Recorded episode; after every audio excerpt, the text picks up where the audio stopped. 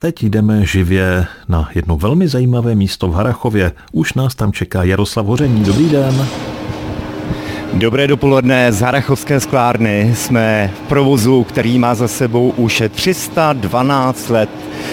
To je vlastně nejstarší fungující, trvale fungující provoz. Ptám se Petra Novosada, majitele, ředitele, který bude naším dnešním průvodcem.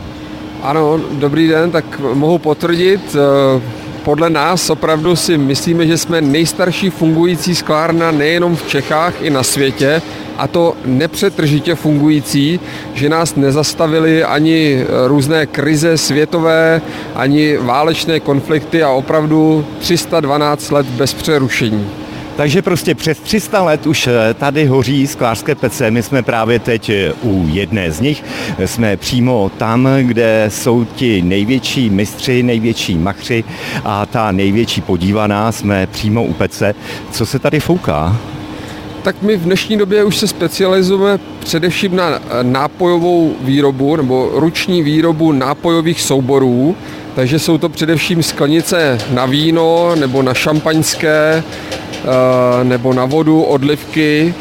Eh, někdy jsou doplněny i dekantéry nebo čbány, ale řekl bych 90% výrobků jsou eh, skleničky na víno na těch takových vysokých, slabých, úzkých nožičkách.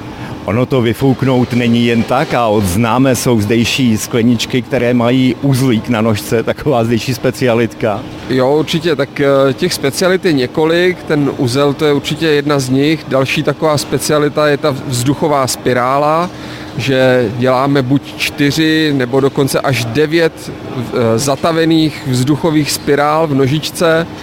A další taková klasika je, řekl bych, černá nitka, budou znát eh, pravděpodobně starší generace. Eh, hodně se to vyrábělo v 70. 80. letech. Jak dlouho trvá, než se to skláři naučí? Když na to koukám, tak tady máte relativně omladinu. No, je to relativně asi jenom, protože vypadají dobře ti skláři, ale e, ta, ta starší generace samozřejmě nám stárne, odchází a musíme to postupně nahrazovat těma mladýma, ale je pravda, že e, s těma mladýma sklářema je to těžší, že dneska Eh, získat, získat mladý skláře do provozu, do sklárny je, je těžký, protože přece jenom je to těžká, tvrdá, namáhavá práce. Eh, ty chlapy vlastně musí 8 hodin denně stát u té pece a opravdu pracovat, že nejde se tady schovat, tak jako v kanceláři někdy. Tady prostě ten člověk by viditelně chyběl.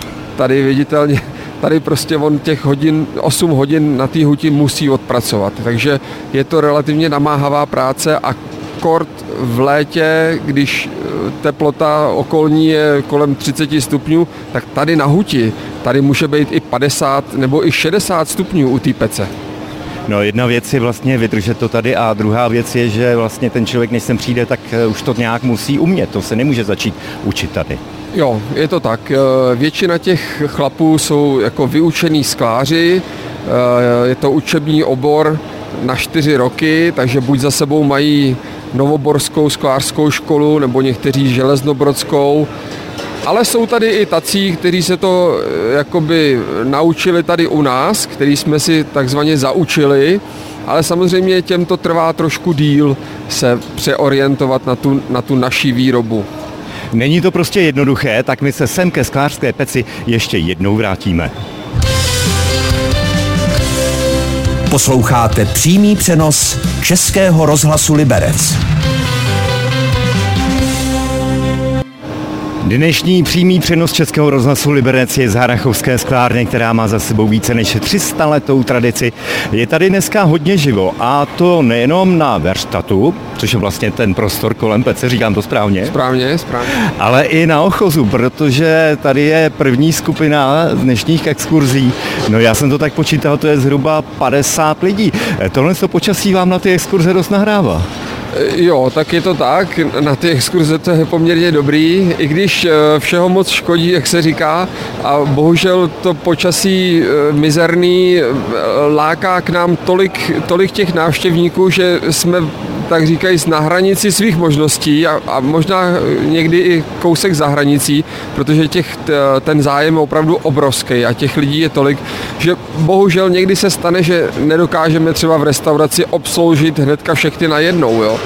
Takže bych rád poprosil, kdo se k nám ještě chystá, eh, buďte k nám trošku schovývaví a nezazlívejte nám, eh, že úplně se třeba na vás nedostane hned když přijdou všichni najednou v poledne a zrovna chtějí na exkurzi, tak to prostě není splnitelné. Na druhou stranu může být potěšitelné, že vlastně ten zájem o sklo a tu sklářskou ruční výrobu je.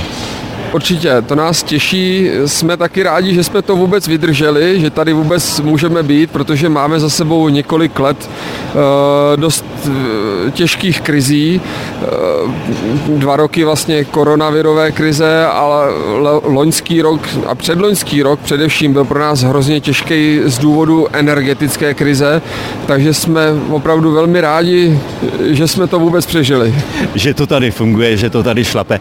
Vy ale se snažíte jít dál dopředu a samozřejmě oslovovat i nové trhy.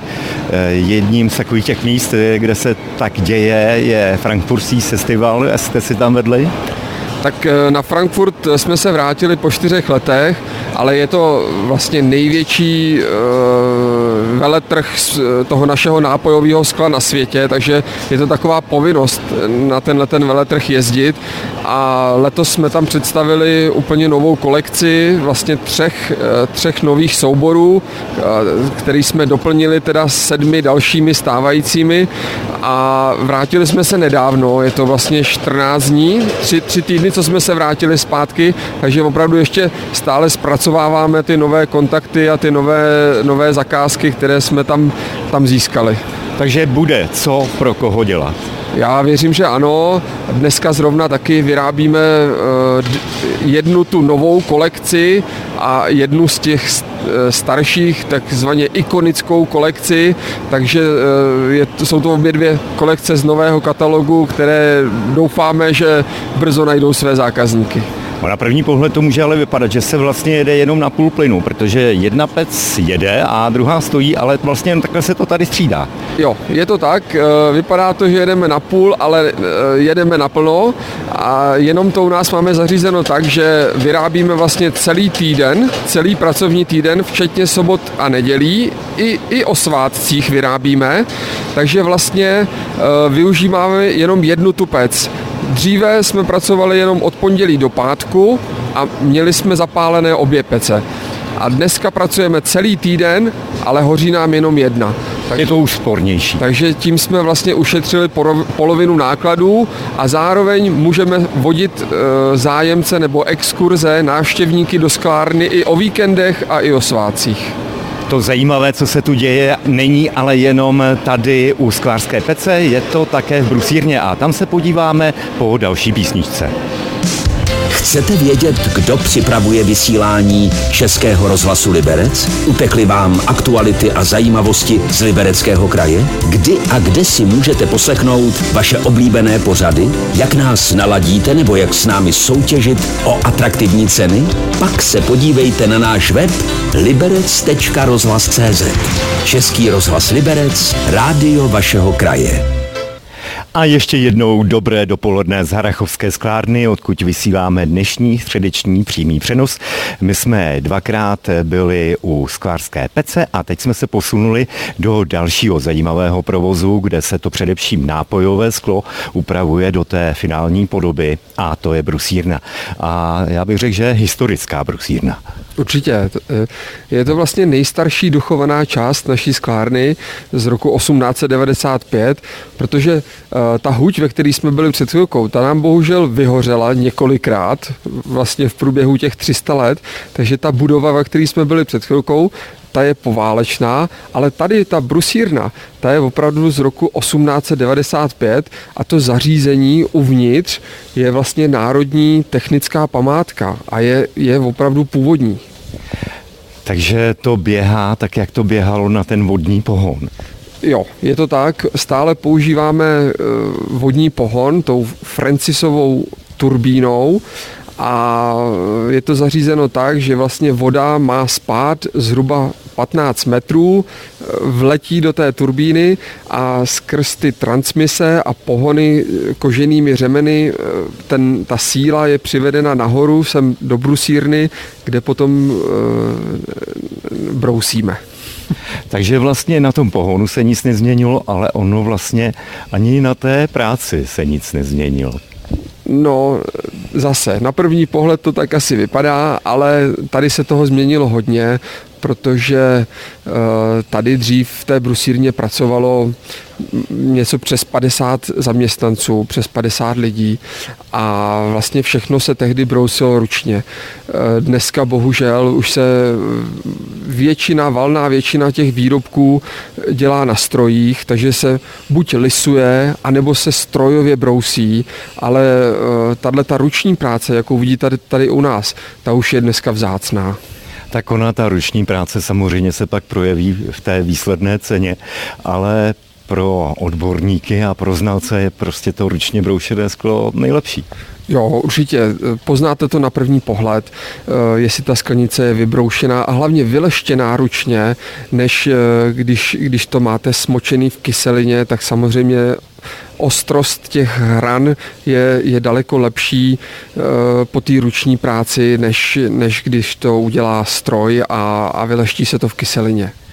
Tak na první pohled to vypadá, že vlastně na každou skleničku je tady zvláštní kotouček, protože no neodvažuju se to spočítat. To jsou určitě tisíce brusných a leštících kotoučů, co jsou tady. Určitě, ale je to z doby právě, kdy tady těch zaměstnanců bylo daleko víc, takže každá dílna měla svoji sadu kotoučů. E, dneska už vlastně jich používáme jenom pár, jenom, jenom zlomek.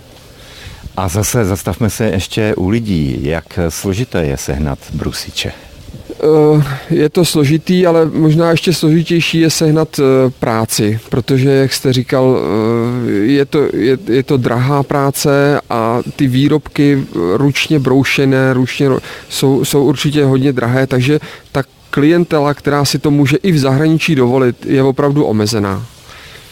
No ale je to radost pohledět na tu práci. Teďka tady paní Zrouna leští co to jsou viskovky? Jo, jsou to viskovky pro jednoho našeho nejmenovaného italského zákazníka, se kterým máme podepsanou mlčenlivost, takže bohužel nemůžu sdělit, kdo to přesně je, ale je to jedna luxusní módní italská značka a je to krásná sklenička a krásná práce, takhle samozřejmě na pohled. Tak to je naše předposlední zastavení v Harachovské sklárně. To poslední bude z trošku jiného provozu, ale vlastně se sklárnou a skláři úzce souvisí.